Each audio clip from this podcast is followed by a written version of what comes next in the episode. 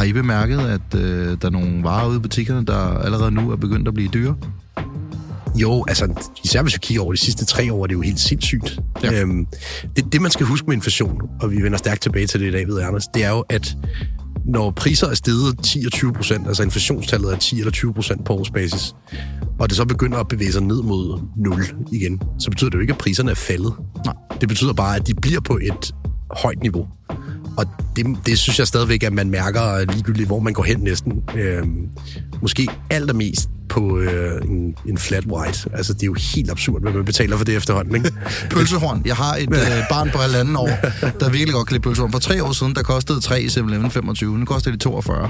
Det er alligevel til at tage at føle på. Ja, det er det. Der er sgu ingen, der betaler mig for at mene noget mere. Det har jeg været vant til mange år, at der var. Store penge. Ekstrabladets finanspodcast. Kontant snak uden skjult agenda med den uafhængige topøkonom Andreas Steno. Jeg vil sikkert også købe privatfly, hvis jeg bliver milliardær. Og den finanspolitiske analytiker Mikkel Rosenvold. Det myte om, at vindenergien er det billigste, det holder simpelthen ikke. Sammen vender vi de store finanshistorier og giver dig råd til investeringer.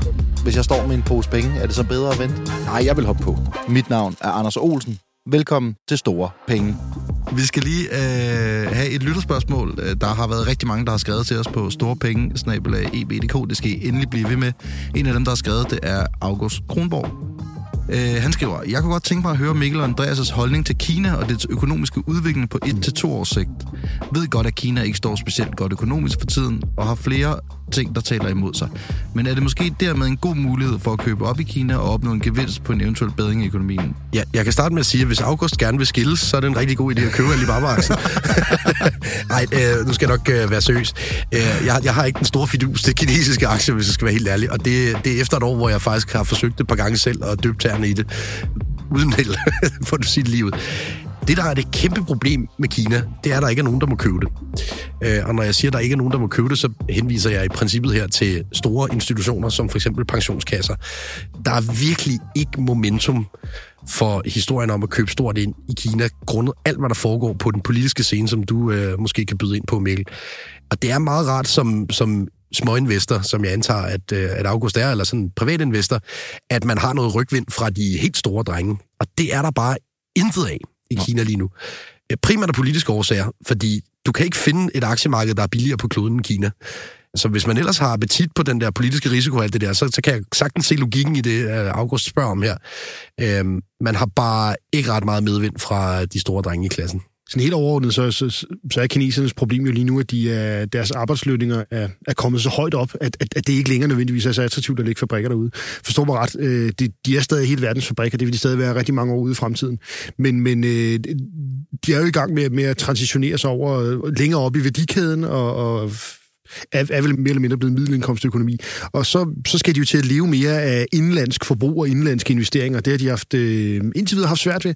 Blandt andet også, fordi deres befolkning bliver ramt så hårdt af coronanedlukningerne, som jo mm. derude, det, det, det, det var ikke med mundbind og, og, og, og formaninger for Mette, det var jo med, med at, man, at man lukkede hele boligblokken ned og forsejlede hoveddøren og alt muligt. Ikke? Altså, det, det, det var noget mere drakonisk, og det, det, det har altså efterladt sig nogle effekter i den kinesiske økonomi, og også i, i det kinesiske samfund som helhed. Du talte lidt om den her politiske risiko, men man ser det heller ikke så mange andre steder. Den der øh, mulighed for, at myndighederne kan gå ind og regulere virksomheder i det omfang, de kan. Altså, vi så det jo her med spilindustrien, ikke? De er jo me- mhm, mega store til at lave mobilspil, og hvad ved jeg. Så må man ikke tjene penge på daily rewards. Altså, kæmpe cash cows, som lige pludselig bliver forbudt, og de, må, de, de skal donere alt deres overskud til velgørenhed. Eller hvad? Var det ikke noget i den stil? Jo, jo. Øh, det er sjovt, at han nævner Alibaba-casen og Jack Ma, som jo på et tidspunkt... Øh, altså, man havde jo nærmest mistænkt det kinesiske styre for at hængt ham øh, en overgang. Altså, man anede ikke, hvor han var henne. Da den historie kørte, der sad jeg på min Bloomberg-terminal, som ligesom er øh, sådan Grand Cru-produktet inden for øh, finansiel software, og tænkte sådan, prøv, øh, lad, mig, lad mig lige tjekke, om Jack Ma er online. Og det var han øh, på Bloomberg-terminalen. Han har altså sin ja, egen terminal. Øh, så jeg, jeg kunne simpelthen se ind i chatsystemet, at han ikke var død. Eller der var i hvert fald nogen, der var logget på hans konto. Ja. Øh, og det sendte jeg til nogle journalister, og det blev lige pludselig en historie om, at Jack Ma er i live og sådan noget. Ikke? Øh, og det viste sig så, at han var det. Øh, så nej, jeg er faktisk enig med ham, øh, med August, der stiller spørgsmålet her i, at det, det er svært at forestille sig, at man går endnu hårdere til værks øh, mod Alibaba, end man allerede har gjort.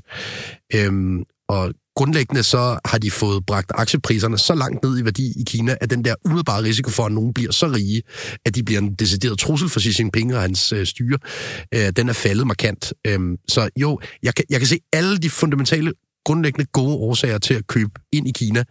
Øhm, det er bare lidt nemmere sagt end gjort på grund af alle de der politiske overvejelser, der ligger i det. Vi tager en kort introduktion af jer. Andreas Steno, du er uafhængig økonom. Du er ejer af Steno Research, et analysehus, øh, hvor I laver øh, hovedsageligt makroøkonomiske analyser.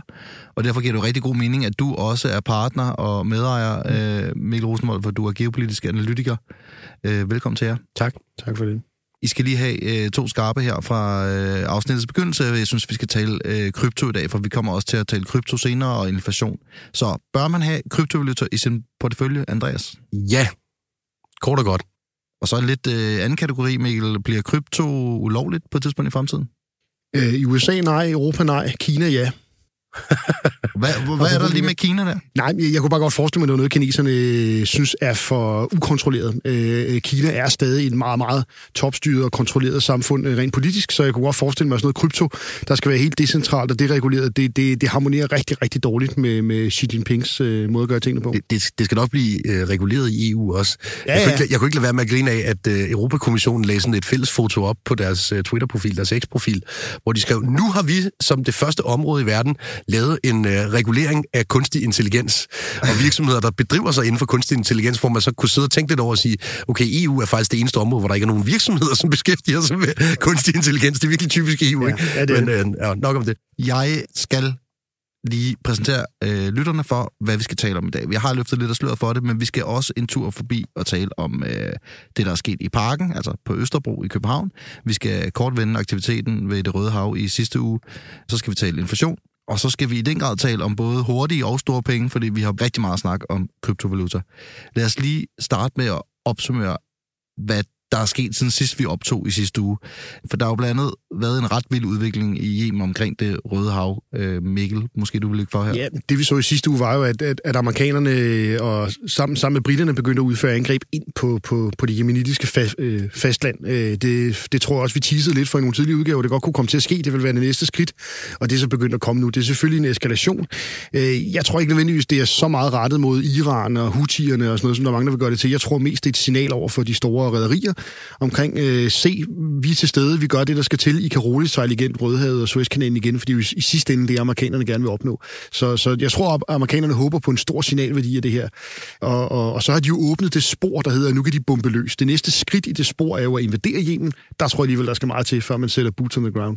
Hvor lang tid er der til, at vi kan se en passage gennem det Røde Hav igen for de største dele af rederierne? Øhm, den amerikanske flåde vil mene, at passagen allerede er der nu. Betyder det så, at det sejler op igennem? Nej, fordi rædderierne tjener lige nu rigtig gode penge på, at den her øh, øh, konflikt ser ud til at vare længe. Vi har også set Mærsk været ude og fortælle, at om det her kommer til at vare masser af måneder. Det gør de selvfølgelig, fordi så kan de få nogle af deres kunder til, til at skrive nogle langsigtede kontrakter på de høje fragtratniveauer, vi ser lige nu.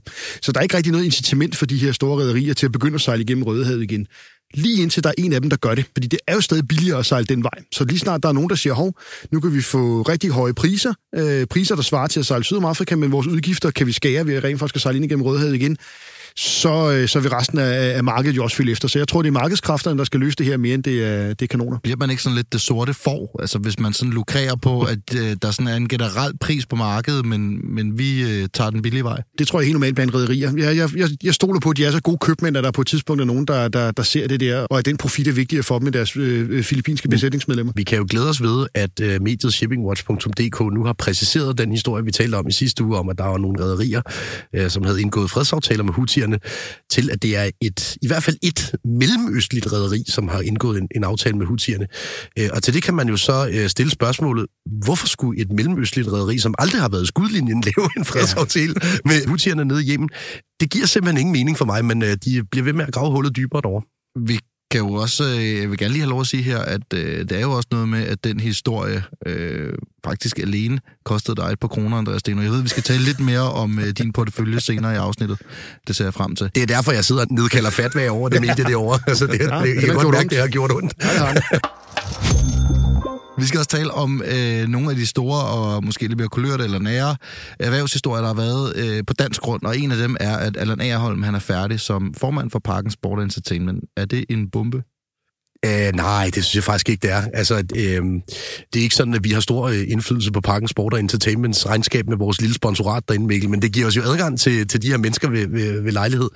Øh, jeg har også været ude at rejse med FC Københavns Erhvervsklub nogle gange og kender eller Nærholm udmærket. Jeg synes egentlig, han, er, han har gjort det godt, øh, men han er fokuseret på nogle helt andre ting, end det øh, ejerne af, af Parken Sport og Entertainment vil have ham til. Noget af det, han er fokuseret på, det er græsplænen inde i, øh, inde i parken. Øh, og jeg ved, vi har et øh, lille klip. Er den perfekt? Nej, det er den sådan set ikke. Står den flot? Ja, det gør den. Særligt når man tager den ekstraordinære slitage i betragtning, der foregik herinde i marts måned. Men vi fulgte en strategi, der blev lagt i december sidste år når, når, når man hører det her, så tror man jo, man er til traktortræk et eller andet sted. ja. Men det, det er altså øh, Allan, der sidder på øh, nede, nede af, tror jeg, på, øh, i parken. Jamen, det jeg vil lidt med, Anders, det er, at øh, der, det virker til, at der har været især et fokusområde fra de store ejere af Parken Sport og Entertainment. De to største aktionærer er jo Erik Skjærbæk, øh, Svend Borgensers, der har solgt den virksomhed, der hedder Svendborg Breaks, for et milliardbeløb, og så Lars Seier Christensen, som de fleste kender, øh, både som kulørt stemme i debatten, men også som øh, tidligere medejer af Saxo Bank. De vil rigtig gerne have frasolgt LaLandia. Øhm, og det virker øh, i hvert fald på det, man hører ikke til, at det er det, Allan Agerholm har brugt øh, det meste af sin tid på. Allan Agerholm er jo gammel cateringmand, øh, har, har været i spidsen for Bella Center blandt andet, øh, og går helt vildt op i sådan noget med, hvordan, altså, hvad er det for en kundeoplevelse, man får, når man går i parken. Og det, det bliver man jo altså simpelthen nødt til at rose Allan Agerholm til skyerne for, at, at de har fået folk i parken på en måde, som man stort set aldrig har set i dansk fodbold før. Det er der, han har lagt sit fokus, og det er man jo så blevet træt af øh, helt åbenlyst. Men det er noget, man, man, man vel sætter pris for, hvis man er en af de menneske, mærkelige mennesker, der frivilligt går derind. det kan vi jo så høre, hvor din uh, sympati ligger hen. Altså, Erik Skærbæk, som er hovedaktionær i parken, har jo blandt andet fået tilnavnet øh, på Ekstrabladet, øh, pejsepisseren. Øh, og det bliver vi simpelthen nødt til lige at, at, at, at forklare, hvorfor han har. Til, til et eller andet erhvervsnetværk, hvor øh, Erik havde fået øh, et par øller inden for Vesten, har han altså slukket en, en pejs med, sit, øh, med sine genitalier simpelthen. Øh, eller i hvert fald tisset på pejsen. Det, det er et tilnavnet pejsepisseren. Han er altså en noget kulørt type, som øh, har jeg lavet mig fortælle også i forbindelse med, at øh, Parken Sport Entertainment var ved at blive afhændet til Roman Abramovic søn. Der var i hvert fald dialog omkring det på et tidspunkt. Øh, der satte Erik Skærbæk dem, øh, det her hold af, af russere møde i, i London, øh, hvor han så havde bedt receptionisten om at sende øh, de her russere ned imod poolområdet, øh, når de ankom til, øh, til mødefaciliteterne her. Og der lå Erik Skærbæk så på sådan en blogger og tog imod de her russere og spurgte, hvad de for øh, Parken Sport Entertainment. Den skulle altså være god nok, den her. Altså, han, han er vildst talt en kulørt mand, øh, og jeg, jeg tror, at sådan lidt, enten så, så arbejder man med Erik, eller også så bruger man ud. Altså, der er ikke sådan, han, han har ikke så meget tålmodighed. Øh, men jeg, jeg synes han er forfriskende nok. Altså. Ja, nu, nu hørte vi de her klip, der, der, der, der ligger også et klip på en hold der brugte hele sin sommerferie i 2023 på at gå og servere frokostanretninger nede på Bandholm Badehotel. Det er rigtigt, den gik og serveret, og det var sådan et eller andet stunt med, med de kunne ikke skaffe medarbejdere, så må direktøren jo selv, han var bare også direktør for det her badehotel. Med, Bestyrelsesformand. Bestyrelsesformand, så var han også ude, ude, ude, at servere der. Og det er nok ikke det, øh, det er nok ikke den slags, der gør, du får respekt hos nogle folk som Erik Skærbæk eller Lars Seier. Altså, det, det, jeg tror simpelthen ikke, de gider have en fisketjener så ansat som bestyrelsesformand. Så det, det, det er min analyse på det. Men øh, når det er sagt, øh, selvom jeg er stor FCK-mand, øh, og jeg kan mærke, at du sidder og vemmes derovre, Anders, så... Øh, altså Parken-aktien har jo klaret sig ret godt igennem et stykke tid, øh, blandt andet selvfølgelig på grund af de penge, som kommer ind fra, fra europæisk fodbold i de mm. flotte år for FC København. Den her usikkerhed med, med bestyrelsesformand, hvad der skal ske med LaLandia-salget, øh, og hvad skal der i øvrigt ske med parken, altså øh, selve stadion, øh, mm. som jo efterhånden er noget ramponeret. Jeg er ikke sikker på, at parken-aktier er, er en god aktie at holde. Det er egentlig der, jeg vil hen. Mm. se. Der er jo heller ikke så meget mere at hente rent sportsligt. Nej, det er altså, det. Vi, ser det, det. Jo... vi er på peak af, hvad de kan nå. Altså, øh, ja, ja, i, i hvert fald kort sigt. Ikke? Det er vi skal lige høre et klip mere, fordi nu skal vi snart til at tale om krypto. Fuck crypto. You don't need the anxiety. Before you bought the bullshit fantasy coin, your life was good. But then you made some money and became greedy. Now the bullshit coin is fucked. And nobody can tell you when it is going to be unfucked. er det sådan der? Jeg føler lidt, at han allerede har sådan lagt fremtiden for mig, hvis jeg går ind i krypto. Det er sådan her, det kommer til at ende, min ven. ja, altså det kan det jo selvfølgelig godt. Det, det, det er vi jo nødt til at sige. Der er en del, der, der har lavet lignende videoer derude, tror jeg. Ja, det jeg. Jeg tror faktisk, det er en satireprofil, det her, men jeg er ikke sikker. Ja, det, det er, ja, ja. jeg skal lige sige, en ja. profil, øh, der hedder Masud øh, Boomgard, Boomgård, jeg ved ikke, hvordan man skal udtale det, og øh, klippet hedder Self-Help Sync. Grund til, at øh, vi har spillet det her klip, det er, fordi vi skal tale om krypto. Vi skal tale om krypto i forhold til inflation, men kan ja. Du ikke lige begynde, Andreas, øh, bare lige tage os med, hvad kommer inflationen egentlig fra? Det kan komme fra forskellige ting, men der er i hvert fald en ting, som man altid er sikker på øh, sker, når at prisstigninger, som inflation jo egentlig er, øh, rammer os. Og det er, at der er skabt flere penge. Fordi uden flere penge i omløb i samfundet, så, så kan samfundet simpelthen ikke bære højere priser på ting.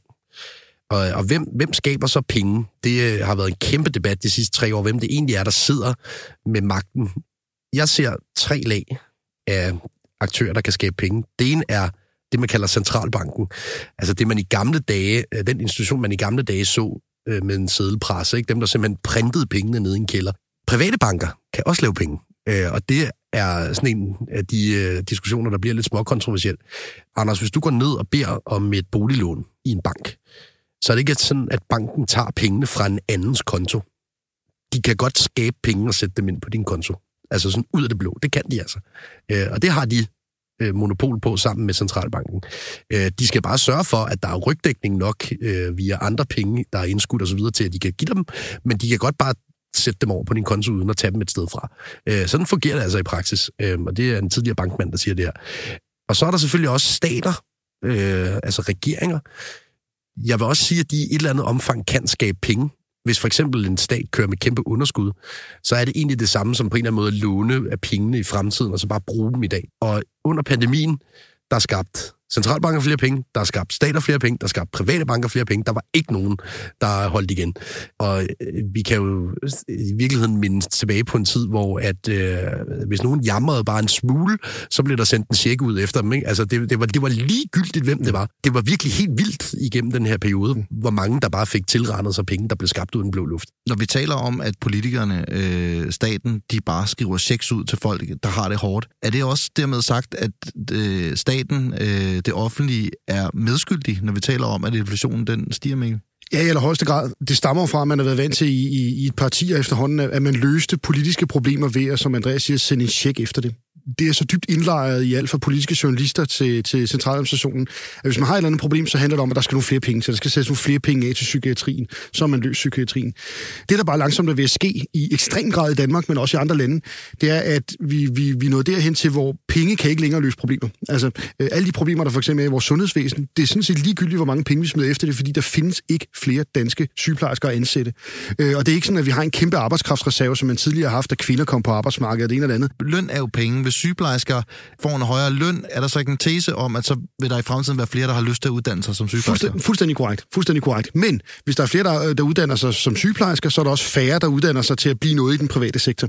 Så på den måde er der kun en, en, en vis mængde arbejde. Så, så, så man er ved at nå et sted, især i Danmark, hvor, hvor altså, at, at penge er ikke hverken et problem eller en løsning. Og det betyder, at når man bliver ved med at pumpe penge ud i samfundet, så mangler der simpelthen medarbejdere, øh, som det kan forplante sig i. Det er derfor, vi hele tiden snakker om udlandsk arbejdskraft i rigtig mange lande er det her et problem. Det vi også ser i mange andre europæiske lande, øh, der har man et andet problem, end man har i Danmark. Fordi i mange europæ- andre europæiske lande, der har man enorme statsunderskud. Det har vi jo ikke i Danmark. Der kan vi jo endnu mere tale om, at de her lande er med til at skabe inflation, Ja, ja, ved at blive ved med at pumpe penge ud af deres økonomi, som de låner af fremtiden. Mm. Og, og, det er jo i, netop i et forsøg på at holde økonomien i gang og prøve, prøve, prøve at løse nogle problemer i forskellige sektorer. Så jo, staterne har en, en kæmpe rolle i det her, øh, øh, og, og er øh, efter min mening den primært skyldige i den inflationskrise, vi har været igennem. Ja, ja, i hvert fald i, i, i kombination med, med centralbankerne. Det, det, ja, ja. Er i hvert fald klart medskyldige, det er der ingen tvivl om. Andreas, vi skal jo tale om, at når inflationen er så høj, som vi har set, den har været, hvad gør man så som privatperson, som investor? Hvordan kan man gardere sig? Hvordan kan man så forsikre sig mod en høj inflation? Er der nogle typer af investeringer, der er mere attraktive i, end andre i sådan et marked? Er det krypto? Er det guld? Lad mig starte med guld, fordi det er sådan en rigtig klassiker, når man taler inflation, det her med, skal man så købe noget guld? Fordi guld, det bliver ikke mindre værd. Øhm, og det, det er der noget logik i langsigtet. Til gengæld så betragter jeg ikke guld som en investering, jeg betragter guld som en forsikring, fordi guld bliver egentlig ikke mere værd i forhold til for eksempel din bolig eller i forhold til andre fysiske ting. Det bliver kun mere værd over for værdien af penge. Øh, krypto er øh, et godt spørgsmål, når det kommer til inflation, for vi har relativt kort historik på det her spørgsmål. Ikke? Jeg, øh, jeg er den overbevisning, at krypto i hvert fald delvis hjælper dig med at forsikre dig mod inflation. Det hjælper især med at forsikre dig som privatperson mod, at regeringer pumper penge ud, eller centralbanker pumper penge ud. Øh, fordi vi har set de tidspunkter, hvor at mængden af penge, altså for eksempel danske kroner eller dollars, i omløb stiger voldsomt, at så har vi også set nogle positive øh, afkast på krypto, som i øvrigt langt overstiger inflationen. Mm. Så du spurgte mig allerede i starten af udsendelsen, skal man have krypto sin portefølje? Svaret er klokkeklart ja. Hvis okay. du ringer til en hvilken som helst bank, så får du selvfølgelig svaret nej. Men øh, det er jo øh, lidt ligesom at ringe til McDonald's og spørge om en anmeldelse af Whopperen. Altså, øh, de har ikke rigtig nogen god grund til at svare ja til det. Alle, der kigger uafhængigt på det her spørgsmål, vil selvfølgelig svare ja til, at man skal have noget krypto sin portefølje. Det mener jeg. Jeg har jo personligt den ting mod krypto, at jeg gider ikke investere i noget, jeg ikke forstår. Og jeg har det grundlæggende sådan, jeg forstår ikke krypto. Jeg forstår grundlæggende ikke, hvad det er. Og jeg, har, jeg hører jo øh, rigtig mange tale om, at det, der afholder dem også for at investere i krypto, det er, at det har ikke rigtig nogen underliggende værdi. Altså, hvor, hvor stammer værdien fra? Altså, kan du forstå den skepsis, eller er det nonsens i dine ører, Andreas? Den, den skepsis er berettiget, og det er heller ikke alle kryptoprojekter, som har nogen væsentlig værdi. Det, øh, det, det lader mig bare slå det fast. Værdien i kryptovaluta stammer fra to ting. Hvis vi skal tage bitcoin som et eksempel, så kan der ligesom med guld være en pointe i, at man kan opbevare sin værdi i bitcoin i en mellemliggende periode, indtil man skal bruge den værdi til at købe noget ude i det virkelige liv. Øh, den værdi eksisterer kun, hvis tilliden og troværdigheden omkring projektet er høj. Fordi, hvorfor har guld værdi? Jamen, det er jo i et eller andet omfang, fordi vi kigger på hinanden og tænker, ja, der er tillid til, at den guldbar der, den ikke falder i værdi. Det er egentlig ikke i særlig stort omfang, fordi man kan lave guldure og den slags, og det har noget værdi. Det er der nogen, der tror, men det er en meget, meget lille del af det. Det er en meget, meget lille del af det. Pointen er, at man i al historik har kunne bruge en guldbar til at bytte til en ko. Altså øh, sådan for at putte det helt ned på naturlige niveau. Man kan simpelthen bytte sig til ting med, med guld. Det har man altid kunnet. Øh, så det er, det er noget, man kan, kan lave transaktioner med. Og det er selvfølgelig den rejse, bitcoin er på kan man skabe samme tillid omkring det system, at man også har en eller anden vidshed for om 5 og 10 år, at man så kan bytte en bitcoin til noget, der har værdi ude i det virkelige liv. Øh, og det synes jeg efterhånden, at de har bestået den test øh, i langt overvejende grad. Det er den ene del. Den anden del er jo, at man i stigende grad også forsøger at tage transaktionsgebyrer på det her bitcoin-netværk. I øvrigt er øh, det, man nok kunne kalde sekundanten i kryptomarkedet, øh, Ethereum, endnu bedre til det her, øh, mm. vil jeg påstå, at tage transaktionsgebyrer for kontrakter, som bliver handlet på blockchainen. Mm. Og det er sådan set egentlig lidt det samme, som det almindelige finansielle system gør. Altså, at man klipper nogle gebyrer, når nogen laver en transaktion med hinanden. Og det er jo også en indlejret værdi. Hvad skal man sige, netværket kan tjene på transaktionsvolumen. Så jo, der er noget indlejret værdi i det her. Men der er kun noget indlejret værdi i det, fordi der er nogen, der bruger det. Mm. Altså, øh, så det er der, det hele starter. Hvis der ikke er nogen, der bruger det, så er der ikke nogen værdi i det. Men det kunne man skulle sige om så meget andet også. Altså, nu når vi har talt investeringer og krypto, så taler du meget om, hvordan man forsikrer sig. Øhm, hvis du investerer i noget, mens inflationen er høj, så vil du rigtig gerne have et afkast, tænker jeg, der er højere ja, ja. end inflationen. Så hvad er ligesom de bedste bets lige nu? Hvad er de, hvad er de bedste temaer inden for investeringsverdenen, hvis man skal slå inflationen, hvis man kan sige sådan? Man skal have fat i noget, der vokser hurtigt. Fordi altså, inflation er jo kendetegnet ved, at priser vokser hurtigt. Øh, det er jo egentlig i virkeligheden det, inflation er. Og hvad kan vokse hurtigt derude? Øhm, det kan kunstig intelligens. Altså, jeg tror, det tema har potentialet til at vokse hurtigere end priserne øh, over tid. Det kan øh, blockchain-teknologi, øh, potentielt også, altså krypto. Og så tror jeg også, at der er i hvert fald visse energiprojekter, der har potentialet til at vokse hurtigere end priserne. Så det er egentlig den simple målestok, man skal prøve at kigge på. Har det her potentialet til at vokse, lad os sige, 10 procent om året, øh, hvis, vi, hvis vi kigger ind lige så grimt et inflationsscenarie, som vi har haft i, i 21-22 altså, der er sgu ikke mange i, i en softwarevirksomhed, som vil være nervøs for at skulle slå 10 procent. Øh, det er noget sværere, hvis du sidder som øh, øh, hvad sådan noget detaljvirksomhed, der sælger madvarer eller sådan noget. Ikke? Altså, det, det er meget at forvente, at du får folk til at bruge 10 procent mere nede i butikken. Øh, jeg er med på, at mange af deres fødevarer vil være meget naturligt forsikret mod inflation, fordi de bare kan sætte prisen op. Men øh, du slår ikke inflationen, du får bare inflationen. Mm. Øh, så dem, der kan slå inflationen, det er, altså, det er dem, der kommer med noget, som vokser hurtigt. I forhold til det her med at vokse hurtigt, hurtigt, så kan jeg ikke lade være med at spørge til øh, noget, som alle vores lyttere formentlig kan relatere til. Novo Nordisk. Altså, jeg synes, jeg hører så mange øh, kyndige personer øh, analysere det, Novo Nordisk har gang i, som nærmest revolutionerende. på samme måde som internettet nærmest i sin tid tog fart, så øh, kan det skabe så store øh, omvæltninger i sundhedssektoren øh, med det her fedmemiddel. Jamen det kan det. Der, der er lidt to perspektiver på det. Det ene, det ene var vi, jeg tror det var vores, vores allerførste program her, vi var igennem, at, at Novo Nordisk er ved at have vundet nogle markedsandele og skabt nogle brands, som er så ekstremt stærke. Det er det ene element i det. Det andet element i det, som, som, som egentlig noget af det, jeg, jeg personligt er investeret i, fordi det er en trend, jeg, jeg tror rigtig meget på, det er, at når vi ser store dele af verden, i første omgang Asien, blive rigere, hvad sker der så? Øh, så sker der et, det er, at de lever længere. De lever længere tid som pensionister og som gamle mennesker. De bliver tykkere, og så bliver de mere deprimerede. Det er de tre ting, vi ved, når folk bliver rigere. Øh, og alle tre ting peger i retning af, at de kommer til at forbruge langt mere medicin øh, end hidtil. Når man er fattig, så forbruger man ikke ret meget medicin, primært fordi man ikke har, har, har råd til det, men også fordi, at man, hvis vi skal være lidt grove, man dør, før det bliver øh, et behov. Og man, og man tager i hvert fald ikke lykkepiller, hvis man er fattig, og man tager heller ikke fedmemedicin. Så netop nogle af de der produkter, som vi jo er ekstremt godt øh, legnet op til at klare herhjemme, øh, tror jeg enormt meget på i fremtiden, fordi der er altså lige en milliard kineser og en milliard inder, som skal igennem, som, som skal begynde at spise mere kød, skal begynde at tænke flere tanker om, hvad deres liv skal, hvor deres liv peger hen af, hvordan de realiserer sig selv, og om de virkelig laver pseudo bare alle sådan nogle ting, som, som, som kineser aldrig nogensinde har, har, har beskæftiget sig med, mens de gik på rismarken. Det, det, det lyder lidt som om, man skal have Lundbæk i porteføljen også. De er jo store ja, psykofarmika, ja, lige præcis, lige præcis. Ja, teknologi og psykofarmika, det er en meget god portefølje, ikke? Altså. Apropos portefølje, Andreas Steno, vi løftede lidt af sløret for det i begyndelsen af afsnittet, at du havde nogle øh, investeringer i shipping-sektoren. Ja, det er havde, vil jeg gerne... Ej, det har du vel øh, stadigvæk mindre, du virkelig handler hurtigt. Ja, det gør jeg. Det er det er lige præcis det, jeg gerne vil tale om, fordi øh, jeg tror, det er meget rart for vores lyttere, når vi nu sidder og taler om enkeltaktier på den måde, vi gør. Vi taler om sektorer, vi taler om ETF'er at vide. Når, hvad, hvad er det for en baggrund, de taler ud fra? Øh, er det en mand, der er tungt investeret i netop det her, og han sidder og roser til skyerne, eller er det omvendt tilfælde? tilfældet? Kan du ikke lige prøve at tale lidt om, Andreas? Øh, hvad, hvad har du penge i? Jo, altså jeg har, øh, jeg har simpelthen printet øh, min portefølje. Det er, jo, øh, det er jo det bedste, øh, man kan gøre. Så hvordan ser den ud dags dato øh, under optagelsen her? Jeg har faktisk ikke nogen shipping-aktier øh, fra med i torsdags, tror jeg det var. Øhm, fordi at øh, shipping-aktierne tog sig et, et godt grundigt fald øh, oven på den her øh, historie om, at der var indgået en fredsaftale nede i Mellemøsten. Og jeg opererer altid sådan, at øh, også selvom en, en aktie for eksempel begynder at klare sig godt, så øh, indlægger jeg hele tiden et niveau, hvor at, øh, jeg vil ud. Altså, når det begynder at bevæge sig den forkerte vej, så vil jeg mm. ud. Øh, så jeg er ret kortsigtet af natur, og det skal man også lige have en mente, når jeg går igennem de her ting.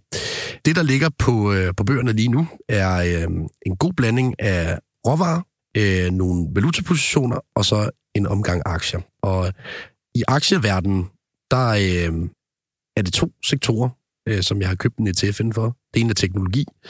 Øh, jeg har den, der hedder XLK, øh, og det er en amerikansk noteret øh, ETF, hvilket kan være lidt vanskeligt at handle som privatperson. Det vil bare lige disclaimer, så man skal nok finde en teknologifond i Europa. Hvis man den over alle de store tech-firmaer? Ja, ja altså øh, man, har, man har hurtigt øh, regnet sig frem til over 50 procent af den her fond ved at kigge på Microsoft og, og, og den slags virksomheder. Ikke? Og øh, det er den ene del. Øh, så det er lidt et bedt på, at de her øh, store syv øh, selskaber, som har en eller anden fod inden for i den kunstige intelligens, øh, de også kommer til at blive ved med at klare sig bedre end inflation. Øh, så har jeg det, der hedder utility-sektoren, øh, som jo er øh, virksomheder, som beskæftiger sig med at få bragt elektricitet, varme og den slags frem til, øh, til privatforbrugere. Og hvorfor er det godt i en inflationstid? Det er næsten ligegyldigt, hvor meget priserne stiger, noget vanskeligt at, øh, at lade være med at have lyset tændt. Altså, man kan selvfølgelig gøre noget, mm.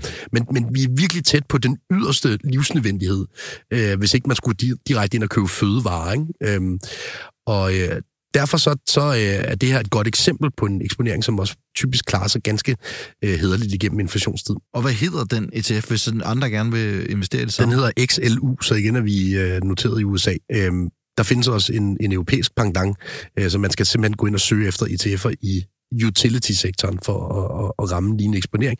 Øh, igen, det er meget sjældent, jeg, det kan du også næsten øh, lytte dig frem til, Anders, det er meget sjældent, jeg udtrykker mig i enkelte aktier. Mm. Øh, for mig, og det er også den måde, vi kommunikerer det her program, det, det, det bliver mere sådan temabaseret, og så er der jo ikke nogen grund til at have nødvendigvis at have en, en enkelt aktie, så kan man lige så godt bare købe sektoren. Til gengæld sagde ja. du jo, at man skal have krypto i sin portefølje. Øh, hvad har du der? Øh, der bliver det jo faktisk pinligt, fordi når jeg kigger på papiret dags dato, så ligger der 0. Og hvorfor gør der så det? Det er simpelthen gået så godt på det seneste, at jeg måske har mistet appetitten en lille smule på at deltage i festen. Og det, det, det er jo gået rigtig godt siden er faktisk øh, øh, tidligt i 2023, hvis vi kigger på bitcoin. Øh, det ærger mig gul og grøn, at jeg ikke er inde i Ethereum lige nu. Og det er, sådan, det, det er også på vippen af, at jeg får trykket på, på aftrækkeren på det igen. Det, det er nok der, jeg vil placere min, øh, min æggekurve lige nu. Skal man langsigtet eje det her? Altså det, igen, jeg er super kortsigtet, det kan du høre, Anders, jeg er og ud. Ikke? Skal man langsigtet eje det her, hvis man er en, der ikke øh, flytter på det hurtigt? Øh, ja, altså det, det, det vil jeg gerne lige gentage. Hmm. Derudover, lige nu, jeg har købt kover, godt forsikring, øh, godt forsikringsbed mod øh, højere fragtrater og inflation. Øh, kover bliver brugt i utrolig mange sammenhænge. Alt fra byggeri til vindmøller til ja, solceller, you name it, øh, og i store mængder.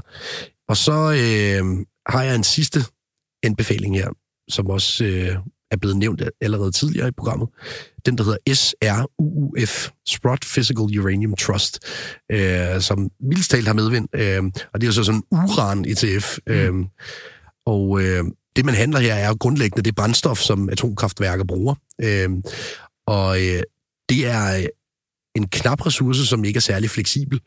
Øh, så i det, vi ser noget medvind til de her øh, atomkraftværker rundt omkring, og i øvrigt også øh, en del uvindinger på, på værker, som ellers øh, stod til at skulle lukkes, så er det her blevet en voldsom knap ressource. Øhm, jeg er ikke engang sikker på, at det er særligt spekulationsdrevet, den stigning, vi ser. Det er egentlig i bund og grund, øh, igen, de øh, selv samme utility-selskaber, jeg snakker om, som skal sørge for at få elektricitet ud for brugerne, som ligger og køber uran. Og hvis man gerne vil høre mere om uran, så kan jeg jo råde folk til at lytte til vores øh, afsnit før det her. Der talte vi øh, en del om uran.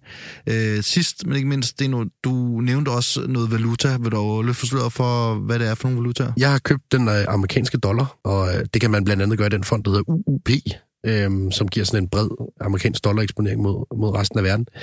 Og det er ud fra den logik, at når der er ballade i Rødhavet, så er det typisk de store hangarer fra USA, øh, som vinder på det. Og øh, amerikanerne er også noget bedre forsynet, vil jeg sige, end Europa er. Bare for at tage det eksempel. Øh, bliver mindre hårdt ramt, når shippingruterne bliver ramt, end vi gør.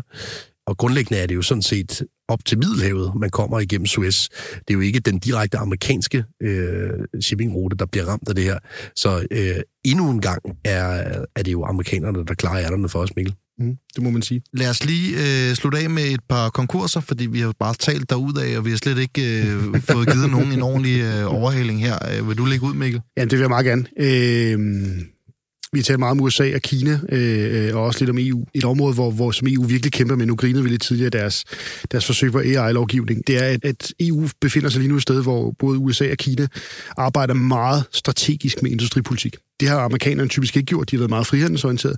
De begynder at investere massivt strategisk i, i blandt andet chips og andre strategiske sektorer. Det samme gør man i Kina har altid gjort. Og det har EU bare vanvittigt svært ved, fordi vi er ikke vant til, at EU øh, som institution skal ligge og investere i bestemte ting. Det lader vi nationalstaterne gøre. Der er ikke rigtig nogen politisk vilje til, at EU skal sige, nu satser vi rigtig meget på at opbygge en droneindustri øh, i Rumænien for eksempel, eller hvad det kan være. Det, det, det er der simpelthen ikke appetit til. Det kan man meget bedre i USA og Kina. Det er et kæmpe problem, EU har, øh, og, og som, som de ikke rigtig har løst. Vi, vi, vi havde blandt andet snakket med Margrethe Vestager om det, da vi interviewede hende sidste år, hvor man er meget opmærksom på det her, men der er simpelthen bare ikke den politiske, den politiske velvilje til at lægge kæmpe store investeringer på EU-niveau. Og det er noget, EU-landene skal gøre op med sig selv og bliver rigtig forhåbentlig et, et, et, et emne til, til EU-parlamentsvalget ugens konkurs skal gå til banksektoren, og det skal den øh, på, på baggrund af en anekdotisk bevisførelse fra mit eget liv i banksektoren. Øh, jeg var så heldig øh, at være krypto ansvarlig talsperson for Nordea igennem en årrække, hvilket er en US-post af dimensioner, hvis man rent faktisk ville sige noget positivt øh, om den her sektor. øh, fordi i hvert fald på daværende tidspunkt, jeg skal ikke kunne sige, om det ændrer sig derinde, der bliver man grundlæggende instrueret i ikke at sige noget positivt. Så hver gang, at øh, du, Anders, ringede, vi talte jo også sammen dengang, øh, så var jeg simpelthen instrueret i at sidde og havle det ned. Ikke? Også selvom jeg muligvis havde en, en anden udlægning af teksten selv. Det bliver man godt og grundigt træt af, vil jeg sige, over tid. Men det, det så i virkeligheden kommer ned til det her ugens konkurs, det er jo bare, at jeg forstår stadigvæk ikke, hvordan banker er sluppet sted med, at deres talspersoner bliver opfattet som objektive eksperter på alle finansielle spørgsmål, for det er de ganske enkelt ikke. Alle mennesker har nogle særinteresser, øh, selv os to, Mikkel, der prøver at sidde og lege uafhængig, men vi er da i det mindste relativt tæt på at være uafhængige. Det er bankøkonomer bare ikke. Er det ikke også det vildeste scoop i bankverdenen nogensinde, at de på en eller anden måde har fået det vedtaget, at øh, det skal hedde bankrådgiver? Jo, altså, over de er jo for sælgere. privatpersoner. De er jo sælgere. Ja, fuldstændig. Altså, det, det, er jo fuldstændig som at Jeg gå har i været Elgiganten. altså. decideret uvenner med mine bankrådgivere. Rigtig, rigtig. Altså råbt af hinanden. Og sådan. Og hvis du skal have det Det er gebyr rigtig væk, godt. og så bliver det det samme næste gang, og vi tjener jo ikke nogen penge. Og, altså, Ja, virkelig øh, ubehagelige samtaler. sidste år kørte vi lidt en kampagne, Mikkel, for at øh, folk, der lytter til os to, skulle gå ned i banken og bede om en bedre indlånsrente. Mm. Fordi indlånsrenterne stadigvæk ikke rigtig er blevet sat op, efter at renterne er, er kommet i vejret. Og det udløste så en storm med mails ind i vores inbox af folk, der var gået i banken for at spørge her ting. Og det, og det pussy var, at, at stort set samtlige bankrådgiver kom med det svar, at øh, indlånsrentesatsen, det var noget, Moses var kommet ned fra bjerget med. Altså, det var ikke noget, de kunne gøre noget ved, hvilket jo decideret er løgn. Ja, ja. Altså, undskyld mig, øh, det selvfølgelig kan det da det. Øh, det kan godt være, at den enkelte bankrådgiver ikke lige har mandat til det, men så kan filialchefen eller en op over. Altså, så gå nu ned og stil de spørgsmål ja. i din bank. Det kan vi der- kun øh, opfordre til en gang til. Der kan altid forhandles, ligesom der kan på en fladskærm i Elgiganten. Det kan der. Det blev det sidste ord. Tak, fordi I var med endnu en gang, og tak til lytterne. Vi øh, høres ved igen på øh, torsdag. Vi sender hver mandag og hver torsdag. Tak for nu.